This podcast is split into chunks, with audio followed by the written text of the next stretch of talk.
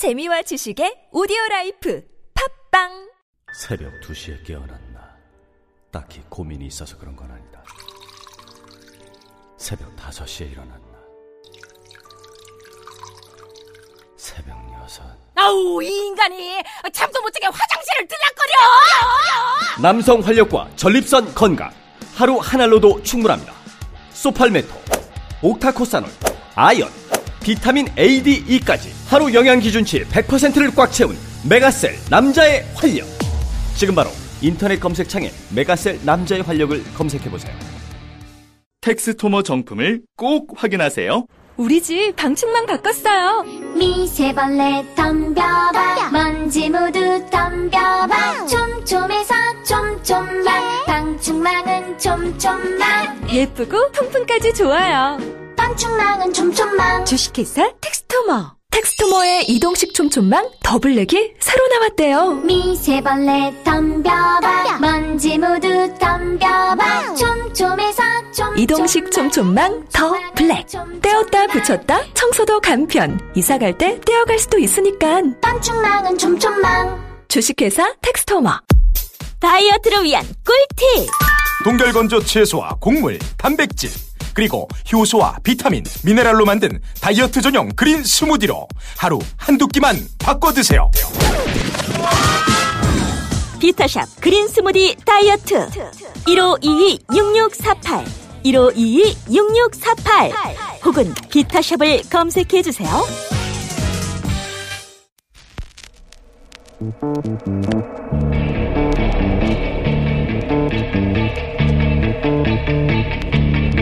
Thank you.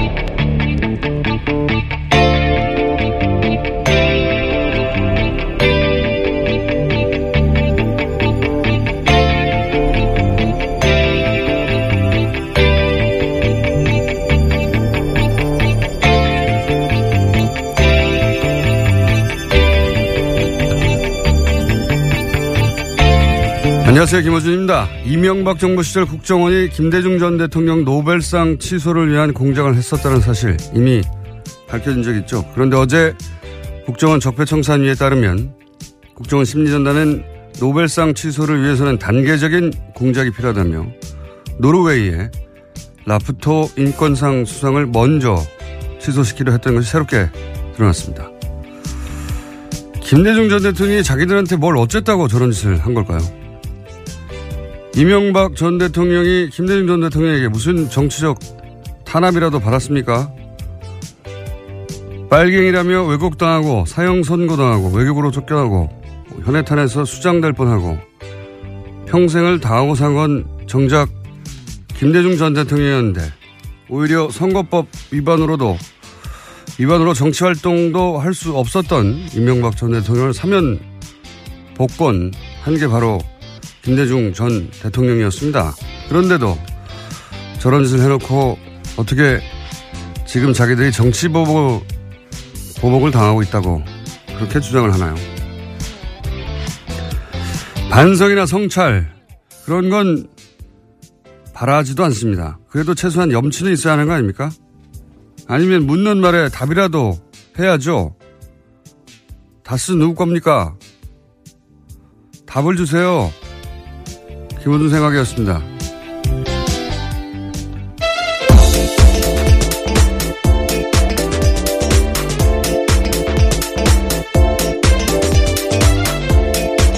시사인의 김은지입니다. 다스는 누구 겁니까? 네, 어제 드디어 이시영 씨한테 기자들이 그 질문을 했습니다. 예. 했죠. 예. 네. 했더니 답은 돌아오지 예, 않았습니다. 당황스러운 답변이. 예. 저랑은 상관없는. 근데 이 상관없다는 것이 어 그 마약 관련 때문에 예, 조사를 받으러 간 거였기 때문에 그게 지금 상관이 없다고 하는 건지 아니면 정말로 다스가 보는가 사랑 상관이 없다고 하는 건지 답이 좀 애매모호한 이와간 이제 묻기 시작했는데 답을 안 하고 있습니다. 네. 어제 박지원 전 대표는 나와서 답을 하고 가셨어요. 네, 아주 정확하게 말씀하고 가셨죠. 네, 본인 생각에는 예, 그렇다는 거죠. MB가 아닙니까? 이렇게 답을 하고 퇴장하셨습니다. 자, 어, 첫 뉴스는 뭡니까? 네, 예상대로 박근혜 전 대통령이 어제 자신의 재판에 나오지 않았습니다. 그래서 법원이 국선 변호인을 선임하겠다라고 밝혔는데요. 현행 형사소송법상 박근혜 전 대통령 사건은 변호인 없이 진행할 수 없기 때문입니다. 재판부는 수사 공판 기록을 복사하고 사건을 파악하는데 적지 않은 시간이 들 것이라면서 다음 재판 일정을 잡지 않았습니다. 하지만 박근혜 전 대통령이 국선 변호인이 선임되더라도 면담을 거절하는 등 변론에 협조하지 않을 가능성이 큽니다. 아주 크다고 봅니다. 제가 아프실 예정이라고 오래전부터 얘기해왔지 않습니까? 지금, 지금도 이제 아프다고 지금 국제적인 여론전을 하려고 하는데, 예. 그렇게 하려면은 변호인의 조력도 받지 못하고 있다. 이렇게 말해야 되거든요. 예. 그러다 보니까. 못하는 게 아니고 안 하는 거죠, 지금. 그렇죠. 안 하는 건데 이제 해외에서는 못한다고 그렇게 주장을 하겠죠. 그러다, 그러기 때문에 국선 변호인이 선임돼도 면담을 안 하고, 예. 그럴 가능성이 높고, 재판도 보이콧 할 가능성이 높고, 예. 왜냐하면 부당한 재판을 받고 있다고 주장해야 되기 때문에. 하지만 이거 실패합니다. 제가 네. 본인이 보이콧 하더라도요, 재판은 진행될 수 있습니다. 걸석으로 진행이 되기 때문에요. 오히려 훨씬 더 불리할 가능성이 큽니다. 법리적으로는 불리한데 네. 이제 정치적 주장을 하는 거니까요. 여론전을 하고 있고. 그러니까 이제 본인도 없이 진행됐다. 뭐 이런 얘기도 할 것이고. 근데 이제 유엔이 바보가 아니에요. 예. 그리고 해외 언론도 금방 사실관계를 파악합니다. 왜냐하면 이런 일이 있으면 당연히 어, 왜 외무부에도 물어보고 하, 하거든요. 공식 질의하고 기자들이. 그러면 이제 그 일반 재수자의 수감 시설 보여주고 사진으로 보여주고 그다음에 박근혜 전 대통령이 누리고 있는 혜택들 쭉 얘기하고 사실대로 얘기해 주겠죠. 네, 어제 국감장에서도 굉장히 큰 화제였습니다. 노회찬 의원이 신문지에다 붙여놓고 현재 재소자들이 어떤 상황인지 그리고 박근혜 전 대통령과 비교해서 어떤지를 보여줬었거든요. 재소자들이 얼마나 좁은 데서 있는데 1인당 배정된 공간이 박근혜 전 대통령은 거의 10배 크기를 배정받고 있다. 뭐 어, 퍼포먼스를 예, 신문지 깔고 하셨죠. 그리고 그 끝나고 나서 바로 휴대폰으로 본인 이름을 검색해 보셨어요. 굉장히 많은 기사가 나왔습니다. 네. 창의적인 방식이죠. 사실 열 마디보다 신문지 한 장에 깔아서 이렇게 좁은 공간에 있다라고. 동시에 이제 수감 사실 우리나라의 그 다인실이 다인실이라고 부르지는 않지만 여러 명이 예, 있는 방요. 그 열악하죠. 네, 좁, 좁은 건 맞습니다. 덕분에 박근혜 전 대통령 덕분에 일반 수감자들의 예. 예, 재수자들의 어, 인권 문제나 공간 문제가 해결됐으면 좋겠네요. 예. 어, 그렇고요. 그리고 뭐 관련 뉴스가 많습니다. 워낙 희귀한 예, 언론 플레이를 했기 때문에 어, 관련 뉴스가 몇개 더 있죠. 네, MH그룹에서 어제 대외 담당 변호사가 공식 입장을 냈는데요. 박근혜 전 대통령은 고령에다가 아픈데 제대로 치료받지 못하고 있다라는 주장을 계속해서 하고 어, 있습니다. 아픈데 있지 않습니까? 아픈데. 예. 네. 아프실 예정이 해외까지 전파됐어요. 예. 네. 하지만 MH그룹 같은 경우에는 박근혜 전 대통령을 직접 접촉한 바는 없다라고 밝혀서요.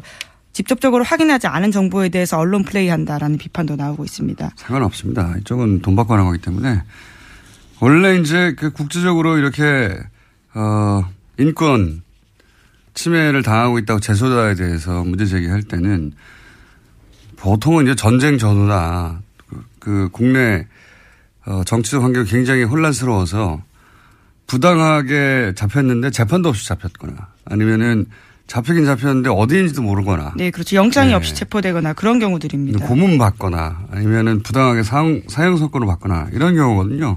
박근혜 전 대통령은 전혀 해당 사항이 없습니다. 전혀 해당 사항이 없고 인권위도 이런 어, 지금 박근혜 전 대통령은 개인이거든요. 개인에 관련된 사안은 안 다뤄요. 여기서는 보통 전반적인 인권 환경에 대해서 다루지 이것도 말이 안 되고요. 네, 다음 달 9일에 검토할 기초 자료에도요. 박근혜 전 대통령 관련된 사례는 없다라고 합니다. 앞으로도 없을 겁니다. 네, 여성과 아동 최저 생급이 이런 내용만 보고서 있다라고 합니다. 이, 이 그룹이 유엔 인권위를 상대로 한 이런 일을 해본 적이 없는 것으로 보입니다. 어, 없어서 굉장히 어설프게 진행하고 있다. 언론 플레이를 크게 하는 것 같지만 어설픕니다. 그리고 이, 그 회사, 컨설팅 회사요. 그, 여기는 인권 단체가 아니고 회사예요. 보니까. 네, 컨설팅 회사라고 알려져 있습니다. 네네. 돈 주고 하는 곳인데 이제 어제도 말씀드렸지만 국제적으로 이제 법률가들이 아까 말씀드린 케이스 같은 경우를 놓고 이제 인권 운동 하는 그런 그룹 단체가 있긴 있어요. 어, 유럽에 많이 있는데 일단 프랑스에 있는 사람들한테 이 사실 이런 운동하는 사람들 서로 다 알거든요. 예. 물어봤더니 모른다고 그래요. 예. 네덜란드 쪽에도 그런 그룹인데 모른다고 하고 제가 이분들하고 면담해 본 적이 있거든요. 영국도 물어봤으니 답이 오겠죠. 모를 겁니다 아마. 그쪽에서 일하는 사람들이 아니에요. 그러니까 어, 돈 받고 일하는 사람들입니다. 그냥 돈 많이 줬을 것 같은데. 자, 이 뉴스는 저도 계속 추적해서 어, 좀 더 자세히 앞으로 알려드리겠습니다. 어쩌다 보니 제가 이 영역에서 일하는 사람들과 만나서 면담하고 일해 본 적이 있습니다. 자, 다음 뉴스는요. 네, 어제 최순실 씨도요, 재판에 나와서 불만을 이야기했습니다. 자신이 인권 침해 당하고 있다는 취지의 주장을 같이 한 건데요. 또 자신이 지금은 약으로 버티지만 정신 고문이나 고문이 있었다면 원비와 같은 사망 상태에 이를 정도로 견디기가 힘들다라고 주장했습니다. 또 검찰을 향해서는요, 딸 정유라 씨를 새벽에 남자 조사관이 데려간 건 성희롱에 해당한다라는 주장도 했습니다.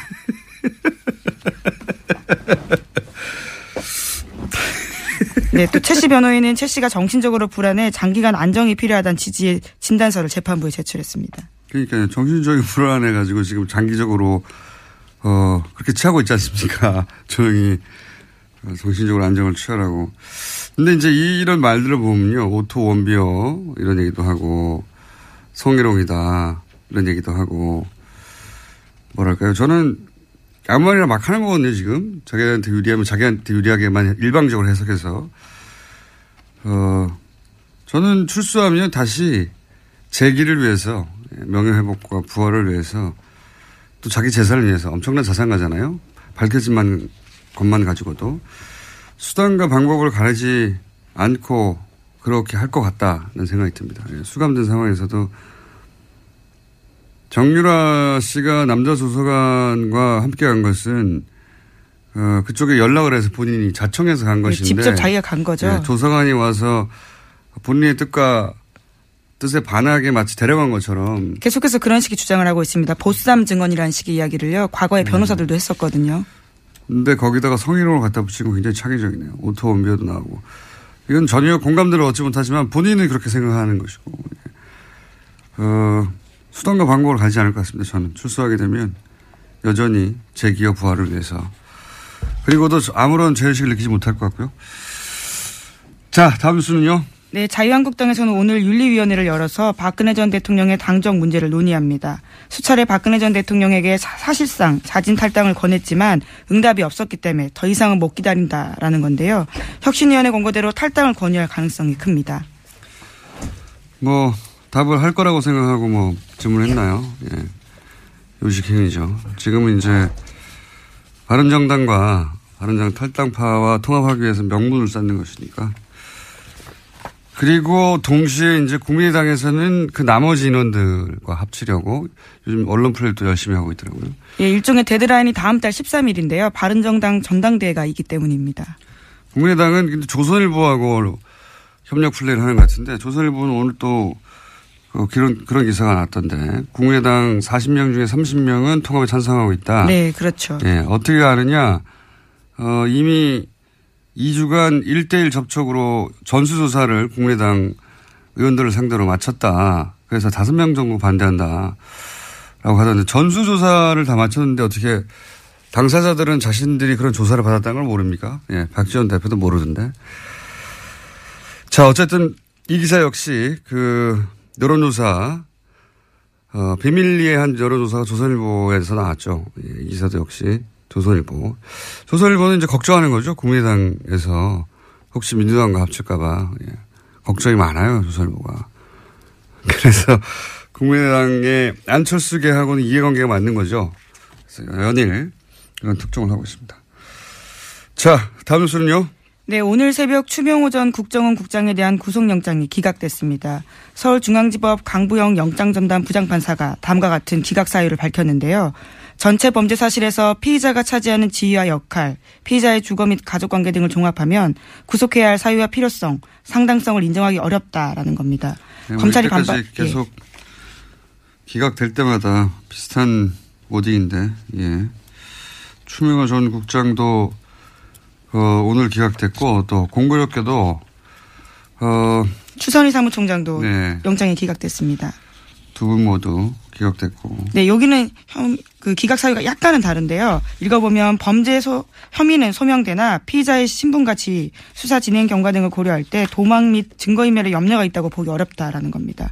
혐의는 있지만 증거인멸 염려가 없다라는 취지 이야기인 거죠. 이재용 부회장은 뭐 집이 어딘지 모릅니까? 자, 이 건은 하, 또두 건이 동시에 발생했기 때문에 저희가 뉴스공장 어, 영장 해설 판사를 연결하지 않을 수가 없습니다. 네. 연결되셨는지 모르겠네요. 아, 연결됐나 봅니다. 이정렬 전 부장판사 연결해 보겠습니다. 안녕하십니까? 네, 안녕하세요. 네, 저희가 몇 차례나 반복적으로 한, 어, 기각 건이 이번에 또 비슷한 취지의 인터뷰가 이어질 것 같긴 한데, 그죠? 아니, 근데 이거, 예. 저기, 하루에 하나씩 하면 저도 두 번 주시는데, 이거 하, 하루에 두 개를 해가지고. 네. 출연 횟수가 이래 줄었습니다. 네. 그러게 말입니다. 두 분을, 두 분을 그냥 묶어서 얘기해보죠. 예, 이- 예. 이 단, 단건으로, 어, 얘기하기보다는 사실은 쭉 이어져 온 어떤 흐름이 있지 않습니까?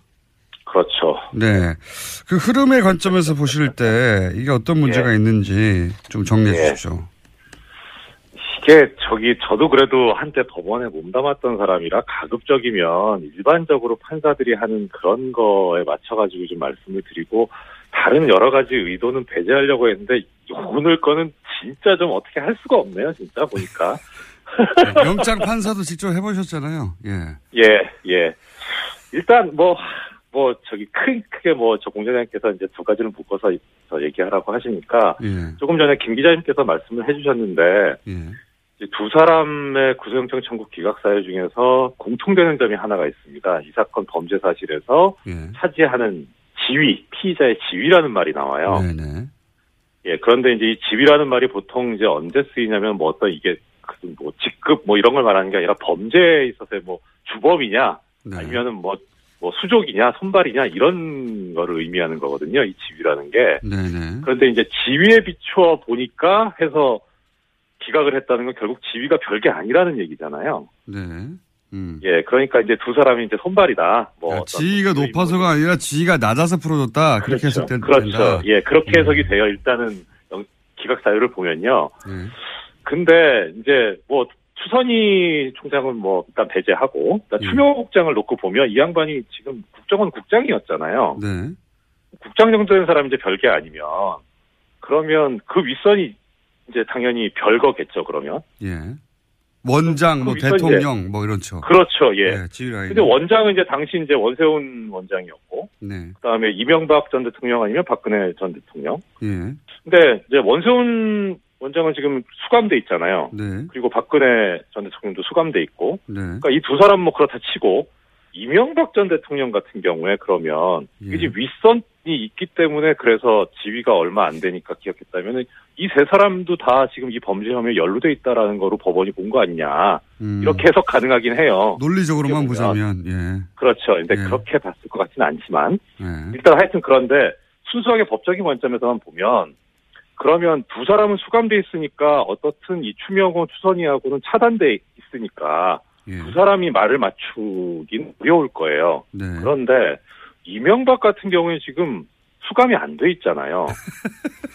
아, 그 그러면- 그 논리들 한번. 예, 이거 볼게요. 뭐 법 논리입니다. 뭐 수감 돼야 되냐 안 되냐 뭐 이- 이걸 얘기하자는 게 아니라 예. 지위가 중요하지 않다니까. 예. 예, 그러니까 언제든지 이두 사람 접촉 가능한 상태에 있기 때문에 음. 당연히 증거인멸의 우려가 있어요. 이런 경우에 이제 어떻게 법원에서 판단을 해, 해왔냐면 영장 전담 할때 그 조사받지 않은 공범이 있다. 그러니까 증거인멸의 우려가 있다. 이렇게 봐왔거든요. 그 조사받지 않은 음. 공범이 있어요. 이명박 전 대통령이 아직 조사를 받은 바가 없잖아요. 네. 그러니까 증거인멸의 우려가 당연히 있는데 지위 때문에 증거인멸의 우려가 없다라고 본, 봤다. 합 연결을 시키면 그건 명백히 부당한 거죠. 음. 법논리로 따지니까 그렇군요. 예. 예. 그렇죠. 그다음 또 하나 이제 도주 우려가 없다는 건데 네. 도주 우려가 없다는 것도 뭐 기존에 이저 이저 뉴스 공장에서 여러 번 말씀드렸습니다만 도주 우려가 있다고 보는 경우가 언제냐면 대표적인 경우가 시형 선고가 예상되는 경우거든요. 이게 저기 음. 수감될 가능성이 있으니까 당연히 도망가지 않겠습니까? 이렇게 음. 보는 거거든요. 객관적으로. 뭐 조금 전에 공장장님 이재용 피고인 얘기도 하셨는데 네. 뭐 개인적으로 어떻다 저렇다는 사실 크게 따지진 않아요. 왜냐하면 그렇게 되면 유전무죄 무전유죄가 돼버리니까 네. 객관적으로 좀 보자는 거죠. 근데 지금 이 사건에서 보면 내용이 뭐냐면은 이 공무원이 정치적 중립을 지켜야 되는데 이건 다른 법도 아니고 특별법이 있어요. 국정원법에 정치적 중립을 지키라고 예. 다른 일반 법하고 달리 국정원 직원이 거기다 민간인이 공모 가공해가지고 민주주의 근간을 흐른 흔들어버리는 여론 조작을 해버린 거란 말이에요. 네. 상당히 중대한 범죄죠. 그러니까 근데 이게 별게 아니라고 본 거예요. 실형 이 정도 가지고 실형 선고 안 된다는 거죠. 음. 실형 선고가 예상될 정도의 중대한 범죄는 어, 도주의 우려라고 생각해 우리가 있다고 생각해서 구속하는 게 통상적인 경우인데 그렇죠. 예. 예. 중대한 범죄가 아닌 걸로 봤다. 그렇지 않고서는 어, 이런 논리가 나올 수가 없다. 이런 말씀이시군요. 그렇죠. 그러면 이게 중대한 범죄가 아니라면 이거는 민주 이 영장연합 판사들이 민주주의를 부정하는 세력이거나 아니면은 최소한 적어도 이쪽에 관련된 정치적인 입장과 견해를 같이 하는 거 아니냐라는 그런 의심이 들어요 강하게. 그런 더 나가서 지금 문제가 뭐냐면 네. 아, 네, 잠깐만 나갔습니다. 추선희 총장 같은 경우는 뭐냐면 오늘 말 욕심이 선미중에- 많으시네요. 아 열받았어요. 추선희 총장 같은 경우 2천만 원 갈취도 있거든요. 예. 지엄이가 이거는요 국정원법 위반을 떠나서요 이 정도면은 뭐 합의가 됐는지 안 됐는지 모르겠는데 이거 당연히 이거 실형 선고감이에요. 근데 이게 음. 지금 아니라고 하는 거는 뭔가 이건 의도가 있는 거죠. 음. 그렇게밖에 해석이 안 돼요. 이 지금 그 사실은 영장 판사들의 기각 그 이어져 온 사례가 하필이면 네. 아 이거 우병우 전 민정수 혹은 최순실 씨 라인 혹은 관련 소위 이제 국정농단 사건 관련해서 주요 피의자들이 계속 영장이 기각돼서 그게 사례가 하나 둘 있을 때까지만 하더라도 이제 조심스럽게 말을 했는데 명백한 흐름이 있다고 보여지지 않습니까? 그 정도 말해도 되는 거 아닙니까? 이 정도 되면? 뭐 정말 말도 말이지만 글이라도 하나 쓰고 싶네요 정말. 그리고 이 추선이 그러니까 여기 예. 예, 결정적으로 추선이 2천만 원. 갈치 거기가 저는 되게 컸어요. 이거는 뭐 있을 수가 없어요. 어떻게 이게 도주 우려가 없다고 보는 건지 그렇기 때문에 추선희 씨가 만약에 그 사무총장이 아니었다면 이런 결과는 나오지 않았을 것이다라고 예 뭐 음. 뭐 얘기 얘기할 수 해도 무방하지 않나 싶습니다. 어버이 사실 어버이연합 처음 문제됐을 때 네. 압수수색 한다고 했을 때 사무실 문 닫고 네. 뭐 자료 없애고 한 당사자예요. 그리고 어 본인이 모처에 있다고 연락이 안 되고 뭐 그게 예. 도피 아닙니까? 그렇죠. 뭐 네. 최소한 도주 우려가 있죠. 도주에 징후가 있는 거니까요. 그것 그것도 뭐 개인적인 거긴 하지만 그건 이제 어떤 전력이기 때문에 일반적으로 얘기하는 뭐 주거가 명확하다 뭐 내지는 뭐 직업이 뭐 일정하다 뭐 이런 거하고 다른 문제거든요. 그렇게 시도를 한 바 있기 때문에 이것도 상당히 중요한 문제인데 그거에 대해서도 눈을 감았다는 거는 뭐 지금 뭐 이게 어떤 의도가 있는 것 같다라고 하는 근거를 대자면 계속 될 수 있을 정도로 여러 가지가 나오는 거죠. 지금 공장장님 말씀하신 것도 하나의 근거고요. 알겠습니다. 어, 저는 뭐 이 사안 하나하나를 디테일하게 따지는 것 이상으로 이게 이제 굉장히 이어져 온 흐름이라서 흐름의 관점에서 한번 짚어볼 필요가 있다 싶어서 말씀드렸는데 또 그걸 또 어찌나 논리적으로 말씀하시고 말 욕심도 많으신지. 오늘은 여기까지 하고요. 예, 저희가 사례를 총 다 모아가지고 한번 종합적으로 따지는 거 해보, 해볼까 합니다. 다음 주에 한번. 그때 한번 다시 모시겠습니다. 네, 알겠습니다. 네, 감사합니다. 지금까지 이정렬 전 부장판사였습니다. 자, 어, 민의를 잠깐 짚어봤고요. 어, 뉴스 한두 개 정도 더 할 시간이 있습니다. 예. 네, 아까 앞서 말씀드렸었는데요. 이명박 전 대통령의 아들 이시영 씨가 어제 검찰에 출석했습니다. 마약 투여 의혹을 제기했던 KBS 추정 60분 팀을 고소한 바가 있는데요. 이와 관련해서 조사를 받기 위해서 나온 겁니다. 근데 지금 모바일 소변 검사 한번 나오나요? 네. 안 그래도 한겨레 신문이 오늘 아침에 보도한 바에 따르면요. 모발은 최대 1년, 소변은 일주일 정도 전까지만 나온다고 합니다. 그런데 해당 사건 같은 경우에는요. 2015년 9월 달에 일어난 일이거든요. 이게 지금 검사봐야 무슨 상관, 소용이 있나 싶은데. 뭐 여하간. 네, 그리고 고소고발을 할 걸, 할 거라면 그때 하지 지금 와서 하는지 뭐 그것도 의문이긴 한데 여하간 그렇게 조사를 받는데 기자들이 당연히 다수는 누구 겁니까 해당되는 질문을 했죠. 예. 네, 다스 의혹에 대해서 한 말씀 해달라라는 이야기도 했는데요. 이시영 씨는 지금은 저 자, 사건과 상관이 없어서 죄송합니다라고 이야기하고 네. 갔습니다.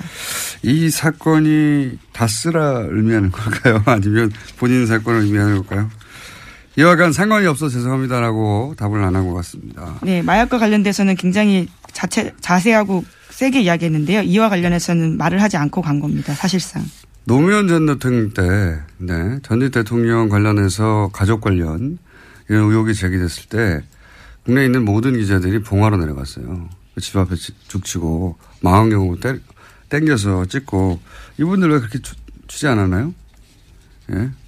그리고 여기 그때하고는 비교할 수 없는 정도의 액수와 규모와 구체적인 어, 문서들이 나왔으면 당연히 이분들 집 앞에 가서 죽치고 있어야 되는 거 아니에요, 이젠? 저는 그렇게 생각이 드는데 겨우 법원에 나왔을 때만 한 번 묻고 맙니까? 네, 뭐 검찰이긴 한데요. 검찰이군요. 네. 네. 이렇게 뭔가 중요한 얘기를 흥분해서 할 때는 다 끝난 다음에 지적을 해주세요. 네, 아니, 도움을 드리기 위해서 그랬습니다. 여하간 이 질문은 어, 더 해야 한다. 왜 하지 않고 있냐.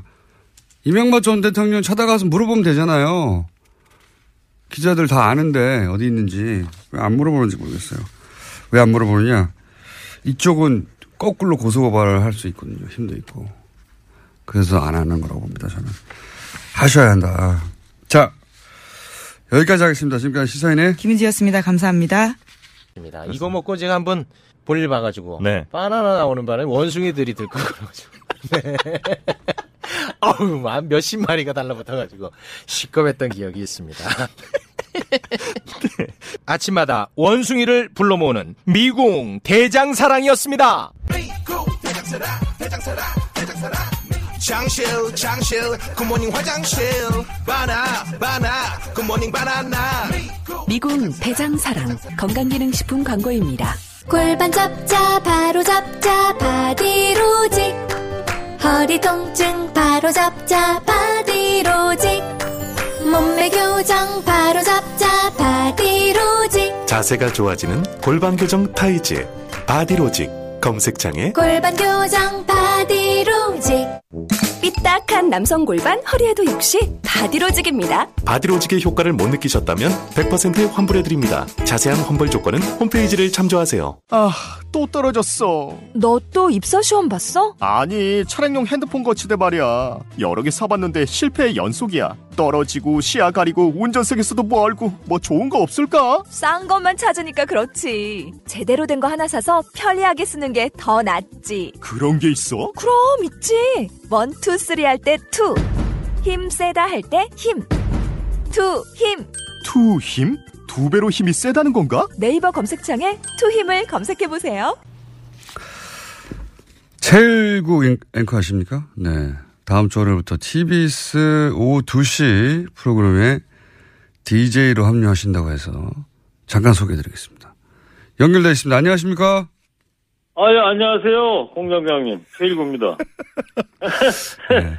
항상 약간 시비 거는 듯한 톤으로 말씀하시는데. 아유, 아닙니다. 지, 지난번에 김호준 빠빠이스 녹화하고 두 번째 뵙네.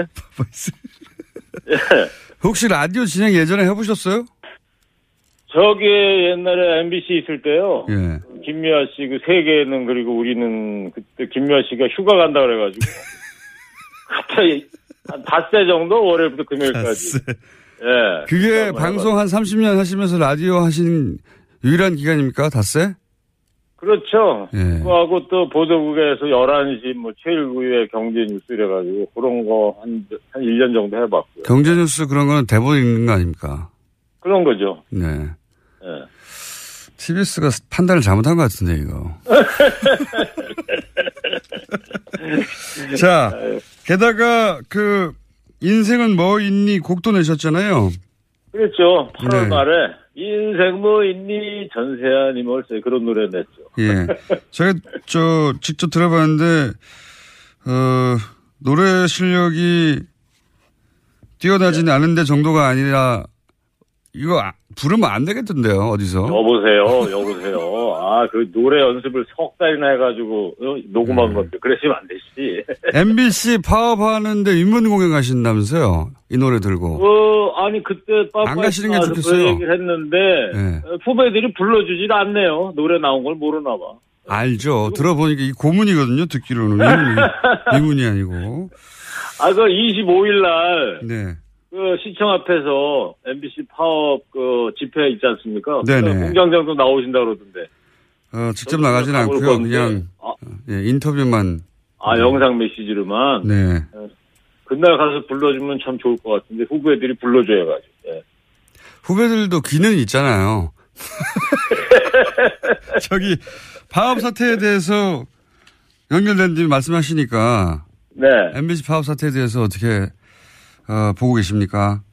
2012년에 170일 파업했는데 결국 졌지 않습니까? 어, 뭐 김재철한테 진 게 아니라 국정원한테 진 건데 결국에는 어, 그동안 5년 동안 후배들 뭐 인격 모독에 수치심 다 견디면서 숨만 쉬고 살아왔지 않습니까? 정신병원 다니고 약 먹는 후배들도 많다고 그래요. 이제 어, 보니까 파고 해치고 이제 항구에 불빛이 서서히 보이고 있지 않을까. 음. 어, 제가 이런 말 안 해도 후배들 단단히 뭉쳐가지고 지금 고용주 김장겸 퇴진은 외치고 있고 반드시 이뤄낼 것이라고 보고 있습니다. 예, 후배들 아, 단단히 해서 이번에는 반드시 승리할 것이라고 생각을 합니다. 알겠습니다. 이 프로그램 성격이 시사 아니죠?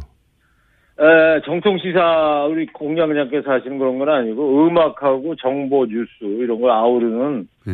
즐거운 교양 프로그램이다 이렇게 생각하시면 될 것 같아요. 음악이요? 예. 네네네. 음악에 대해서 뭘 아십니까? 여보세요. 제가 어릴 때 꿈이 저 가수였지 않습니까? 네. 뭐 잘해 음악은 모르지만 하여튼 음악은 즐겨 듣고 부르고 그러니까 제목이 뭡니까? 해보려고요. 제목이요? 예. 이 프로그램 제목 네네. K19의 허리케인 라디오. 예. 다음 주 월요일부터 저 라디오에 허리케인이 불 겁니다. 그렇군요. 예. TV에서. 낮에 왜 그런 말 있잖아요. 아침에는 저 김어준, 예. 저녁에는 손석희. 예. 근데 낮에 사람이 없어 낮에. 낮에는 최일구 한번 해보려고요. 낮에는 최일구. 예, 예, 예. 뜻대로 잘 안 되실 것 같고요. 어, 그리고 TBS, 하겠습니다. TBS는 이제 6개월마다, 어, 개편을 꼭 지키지 않습니다. 아, 6개월에 한 번씩 개편합니까? 네. 6개월은 버티실 수 있어요. 6개월 하다가 6개월 전에도 잘릴 수가 있겠네, 그러면? 그렇죠. 아, 네. 이 오랜만에 일구 했는데 이거 큰일 났네, 이거. 예? 자, 이제 제가 보기엔 이게 마지막 인터뷰 같고요. 프로그램 끝낼 때, 네. 예. 다시 연결하도록 하겠습니다. 제가. 알겠습니다. 근데 그 2시가 컬투쇼 있는 시간대예요 아십니까? 예, 알고 있죠, 예. 네, 11년 뭐, 연속으로 라디오 1위를 했는데. 아유, 뭐, 인생 뭐 있습니까? 전사님 얼쓰지. 뭐, 열심히 부딪혀서 해봐야죠. 알겠습니다. 네.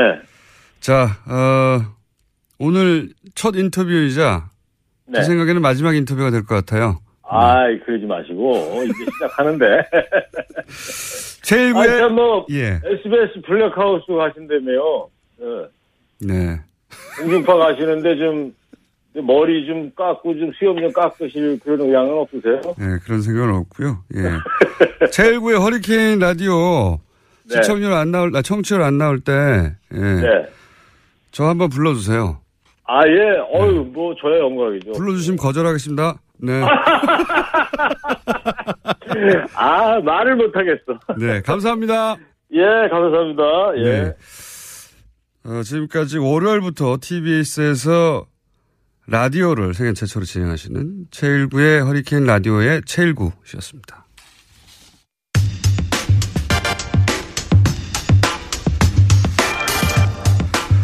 어제 국정감사에서 제2 롯데 월드가 군사안보상 심각한 위험을 초래한다. 예. 이런 주장 나왔습니다. 더불어민주당 박범계 의원 전화 연결해 보겠습니다. 안녕하세요. 네, 안녕하세요. 어, 저희가 먼저 섭외를 했습니까? 아니면 뉴스룸이 먼저 섭외를 했나요? 뉴스룸이 먼저 섭외했습니다. 아닌 것 같은데. 아유, 제가, 저는 저, 바른 사람입니다. 자, 우리 꼭 인터뷰 잡고 나면 뉴스룸에 먼저 등장하시는 분들이 한두 분이 아니어가지고, 네. 아, 저희도. 예. 뉴스룸을 보다가 꺼버렸습니다, 어제. 아, 그러셨나요?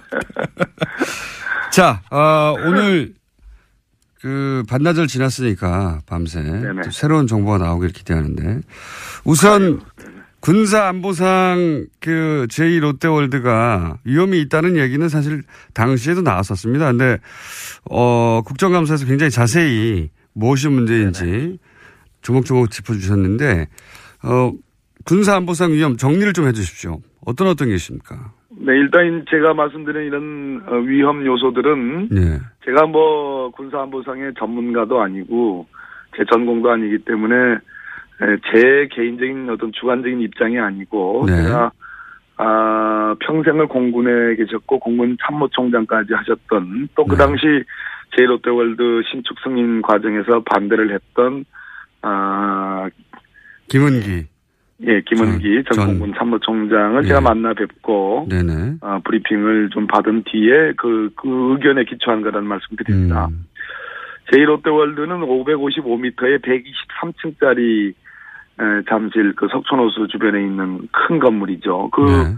주변에는 그만한 건물들은 전혀 없습니다. 딱 한 건물만 우뚝 서 있는데 네. 그 건물이 들어섬으로써 한마디로 그 어, 전투기가 이착륙할 때 특히 착륙을 할 때 쭉 패턴을 그리면서 궤적을 그리면서 이제 들어옵니다. 바로 일직선으로 들어오는 게 아니고요. 네. 그것을 이제 장주라고 표현하는 모양입니다. 공군에서는.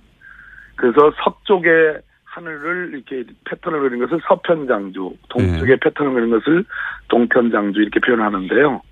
한마디로 제1롯데 월드가 서- 들어서게 되면서 성남 비행장의 서편 장주가 못 쓰게 됐다. 음. 이런 얘기입니다. 그렇게 된다면 네.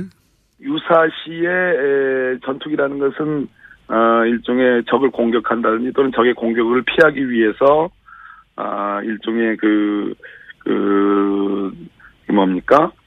어, 생존을 위한 어떤 기동 영역을 확보해야 되거든요. 네. 그렇지 않습니까? 그래서 그걸 어, 전문용어로 회피 기동이라고 한답니다. 네. 적의 공격을 피하기 위한 기동 영역, 어떤 일정한 어떤 바운더리를 확보를 해야 되는데, 서편 장주 부분, 즉, 제1롯데 월드 부분은 완전 쓸모가 없는 부분이기 때문에 제약을 받게 돼서 결국은 안보상에 큰 위험이 초래된다, 이런 말씀입니다.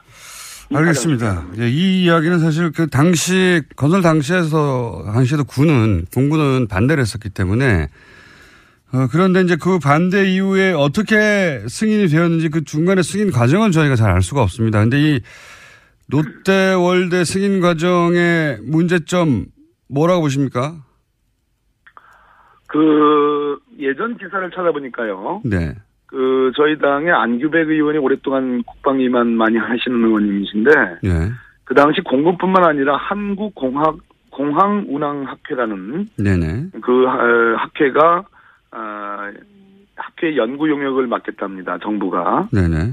근데 그 정부가 맡긴 그 최종 검증 보고서에 중간 보고서에 있는 항목이 삭제됐다고 그래요. 그것이 바로 아까 제가 말씀드린 아, 이, 이 제1롯데월드가 건축되게 되면 서편 장조 확보가 어렵다. 네. 하는 그런 중간 보고서의 항목이 최종 보고서에는 없어졌다고 합니다. 음. 그래서 어, 쭉 보면 이것이 1988년부터 롯데 그룹이 에, 신격호 회장을 중심으로 해서 일종의 수건 사업 가장 주- 중요한 수건 사업으로 진행이 되어 왔는데 어, 김대중 정부 노무현 정부에서 다 반대가 됐습니다. 그런데 이명박 대통령이 시장을 할 당시 서울시장 당시에는 에, 그 이것을 일차적인 승인을 했습니다. 그러나 최종적으로는 어, 대통령인 에, 노무현 대통령께서 반대를 해가지고 안 됐는데 결국은 어, 그런 이명박 시장이 이 대통령이 당선되자마자 적극 검토하라는 지시가 있었고 음. 청와대에서 아마 실무관 회의가 수차례 진행이 됐던 모양입니다. 당연히 공군은 반대 의견을 냈음에도 불구하고 어 어찌됐든 김은기 총장이 에, 경질된 이후에 이것이 전격적으로 어, 건축이 승인이 됐습니다. 김은기 공군참모 당시 총장이 반대해서 경질됐을까요? 그럴 수도 있겠습니다. 얘기를 듣다 보니까. 어, 이명박 대통령이 취임하자마자 군에 대한 인사를 했는데요. 예. 했는데 그중 어, 육해 공군 대장이 총 9명인데 예. 그 중에 딱 두 분이 그대로 어, 어, 유임이 됩니다. 예. 한 분이 김은기 장군이고요. 네. 대장이고 한 분이 김태영 대장이거든요. 네. 이두 분이 그냥 유임이 됐습니다. 네. 근데 유임이 됐다는 얘기는 뭐 정부가 바뀔 때마다 과거 정부 사람이 한두 명이 유임이 되고 오히려 승진한 경우도 있죠. 네네. 당연히 유임됐다는 것은 임기가 어느 정도 보장되는 걸로 보여지는데 에, 다시 10월에 전역을 당하거든요. 아, 그. 직후에 이제 승인이 됐습니다. 상관관계가 있을 수도 있겠습니다. 아니, 저는 그뭐 그런 기사들은 많이 있죠. 네. 최근에 청와대 캐비넷에서 관련 문건이 발견됐다고 했는데 혹시 그 내용은 아십니까? 그런 문건이 발견됐다는 얘기는 전에 들었습니다. 그러나 내용은 네. 어, 제이롯데월드와 관련된 내용이라는 정도만 알지 구체적인 내용은 알지는 못합니다. 적폐청산위원회에 계시는데 청와대에서도 안, 일- 안 알려주는군요. 위원장인데. 이게 완전히 알로 보는 건가 싶기도 하고요. 농담이고요. 아, 아마도 이것은 상당히 아니 적폐청산 위원장이니까 그 정도는 아셔야 할 것 같고 알려줄 것 같은데 청와대에서 사실 이런 내용을 어, 공개할 때 굉장히 아니요, 조심하는군요. 예. 이제 어제 제가 국정감사에서 문제 제기를 했고 이것이 공론화되면 네. 저는 이것이 공개되지 않을 수 없다고 봐요. 예. 이거는 무슨 얘기입니까? 성남 공항이 미군과 이해관계가 얽혀 있다. 이런 얘기도 나오던데 이게 무슨 얘기입니까? 어, 군사기밀과 관련성이 있어 보입니다. 아, 그러니까 우리가 지금 현재 어느 정도의 위험이 있느냐. 네. 아, 이런 관점이 아니라 우리가 만에 하나라도 비상시, 유사시 혹은 전쟁이 발발하는 경우 이런 경우를 가정할 수밖에 없거든요. 왜냐하면 성남 비행장은 민간 비행장이 아니고 휴전선에 가장 인접한 최북방 공군 기지입니다. 네네. 더군다나 대한민국 1호기 즉 어, 어, 국가 원수의 전용기가 뜨고 내리는 곳이거든요. 네. 이런 곳에 에, 지금 제1롯데월드에서 제가 사진도 공개했습니다만 에, 관측이 다 되는 거죠. 음. 비행기의 이착륙이. 예. 자, 이것은 아주 취약한 어떤 안보상의 위험이 노출된 거고요. 테러가 가능할 수도 있고. 자, 그런데 에, 북의 침공 시, 남침시, 네. 북한의 남침 시에 있을 수 있는 여러 가지 작전 수단들이 있는데 그와 관련된 중요한 에, 공군 비행장이라는 겁니다. 오늘 이 정도만 좀 말씀드리겠습니다. 아, 뭔가 더. 그럼에도. 불구하고 그러한 안보적 어, 요소들이 고려되지 않았다. 음. 기업의 이익을 위해서 이 지점이 중요하다고 봅니다. 기업의 이익을 위해서 사실 그 보수 정권은 기업 논리 위에 오히려 과도하게 안보 논리를 내세워서 예, 문제가 되는 경우는 봤어도 거꾸로 안보를 포기하고 기업을 특정 기업을 편들어주고 편의를 봐주는 케이스는 이 정도로까지 예, 드문 케이스 아닙니까 이게? 그래서 제가 반역적인 행위라는 말씀드립니다. 심지어 이 롯데그룹의 그참 오랜 동안에 국민의 이 미간을 찌푸리게 했던 형제인한 또 롯데그룹의 지배관계, 소유 지배관계를 보면 예, 한국 롯데와 일본 롯데의 관계들 이런 걸 보면 참 여러 가지 개탄스러운 부분이라고 보여집니다. 작년에 예, 네. 작년에 어, 롯데 물산이었던가요? 물산 사장이 출국 금지가 된 적이 있습니다. 그렇습니다. 기준이라는 예, 시행 시행사죠. 이 네, 롯데월드 지었던 것이죠. 건설한 시행사입니다. 예. 그래서 아 박근혜 정부가 이 롯데 제2 롯데월드 관련해서 과거 이런 문제들을 한번 수사하려고 했던 것인가 싶었는데 이게 그냥 덮였어요. 이게 왜 더 진행이 되지 않았을까요? 박근혜 정부 4년 동안 예. 에, 이런 속설들이 있었습니다. 이제 소문으로 무성했죠. 그러니까 아, 박근혜 정부가 아, 정부 차원에서 국민으로부터 인기가 떨어질 때 예. 또는 아, 정부의 신뢰성에 손상이 가고 뭐 이런저런 그럴 때 이명박 전 대통령 정부의 에, 여러 가지 비리 의혹이나 문제점들을 파헤칠 것이다라는 그런 소문들이 꽤 오랫동안 지속이 되어 왔습니다. 음. 아시죠? 네네 그런 얘기 예, 있었죠. 그런데 반대로 또 어, 소문 중에는 또 이명박 정부 쪽 에서 쪽에서 뭐 예. 제가 이명박 대통령이라고 얘기하지 않습니다. 예, 정부 쪽. 아, 쪽에서 어, 또뭐 반격 카드가 있다라는 등등의 음. 그런 소문들이 여기저기 있었거든요. 오랫동안 있어왔죠 그런 얘기가. 있어 왔습니다. 예, 그런 측면에서 어, 저는 그 장경작이라고 사실 롯데 이 한국 롯데 일종의 총수 뭐 비슷한 총괄 사장. 예. 예, 총괄 사장이죠. 그리고 기준 아까 말씀하신 네. 롯데물산의 사장이죠. 에, 출국 금지가 됐었는데 그것이 이 제2롯데월드와 관계된 거 아니냐라는 보도들이 꽤 있었는데 아, 검찰은 어, 현재까지도 확인을 해주지 않고 있습니다. 그렇군요. 그러니까 이전 정권과 박근혜 정권, 이명박 정부와 박근혜 정부 사이에 그렇게 뭐랄까요 서로 기싸움하고 그러는 와중에 벌어진 일이지 실제 수사 의지가 있었겠는가 이렇게 볼 수도 있겠군요. 네. 예, 그렇습니다. 네. 그런데 의원님 다스는 누구 겁니까? 예, 다스에 대해서 제일 잘 아시는 분이 우리 김어준 총수 아니실까요? 제가 그때 그 파파이스 나가서 다스의 90억 자금 흐름도를 제가 그때 설명드렸죠. 네, 굉장히 복잡했는데 예, 도- 돌고 돌아서 MAF 네. 뭐 이렇게 등등 해가지고 결국은 이명박 전 대통령 거쳐서 아, 예, EBK로 이렇게 꽂히는 그 자금 흐름은 미국 소송에서 미국 법원에 의해서 확인된 거기 때문에 예. 예, 그 지점을 주목할 필요가 있다고 보여집니다. 이렇게 말씀하시면 잘 처음 듣는 분들은 잘 모르실 것 같고 한, 한마디로 말하면 이제 BBK에 들어갔던 자금이 결국은 어 주가 조작에도 이용된 정황, 예, 흐름이 쫙 있지 않느냐 그런 도표를 보여주셨는데 그게 미국 법원에서 나온 흐름이다. 예. 그런 말씀이신 거죠. 네. 그래서 다스 누구 겁니까? 자, 노력하십시다요. 노력하십시다. 지금 연결한 김에 이거 좀 여쭤볼게요. 이명박 정부 시절 인사들은 그러면 지금 야당도 그럽니다만 가장 큰 반발은 어, 이명박 전 대통령 측근들 쪽에서 나오는 것 같습니다. 이게 정치 보복이라고 주장하거든요. 이런 일련의 국정원 관련해서 문서들이 나오고 하는 어, 어떻게 보십니까? 정치 보복이라는 주장에 대해서는? 한마디로 어, 어, 참 일수에 붙일 얘기인데요. 어, 스스로 너무나 잘 알 거라고 생각을 하고요. 어, 하나하나 나오는 것마다 다 범죄 행위를 구성하고 있고 어, 궁극적으로는 어, 국가기관을 총동원해서 여론 조작을 해서 결국 박근혜 정권이라는 쌍둥이 정권을 탄생시키는 거라고 보여지거든요. 어, 그런 측면에서 지금 박근혜 국정농단과 아, 무관할 수 없다.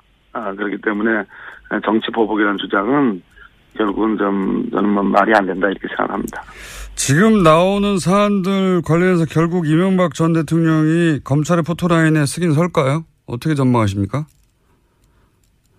어, 피고발인으로 지금 박원순 시장을 포함해서 여러분들이 뭐, 어, 김미화 씨, 또 문성근 씨 이런 분들, 어, 저 블랙리스트에 관련된 분들의 어떤 고발, 그리고 최성 시장의 고발 네. 등등이 있기 때문에, 에, 검찰의 수사를 피할 수는 없다고 보여지고요.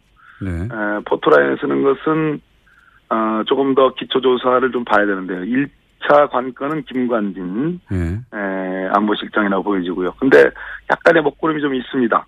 어, 간밤에, 에, 추명호, 네네. 어, 예, 추선이, 추추 라인이 영장이 각각 기각이 됐거든요. 저희가 이정열 부장판사하고도 잠깐 얘기했는데 또 판사님 출신이시니까 이 사안에 대해서 간단하게 논평하시면요. 1분밖에 안 남았는데. 예, 예, 먹구름이 꼈는데요. 네. 적어도 우병우와 관련된 듯한 예. 추선이 영장 기각은 손발을 이제 뭐 그렇게 해도 괜찮다. 그건 어, 뭐 어쨌든 그것도 문제지만 우병우와 관련된 거는 다 조목조목 기각되는 걸로 봐서는 지금까지 그랬습니다. 아, 확실하게 무슨 가이드라인이 있는 거 아닌가 하는 그래서 오늘 서울중앙지법 국정감사를 하는데 한번 따져볼 생각입니다.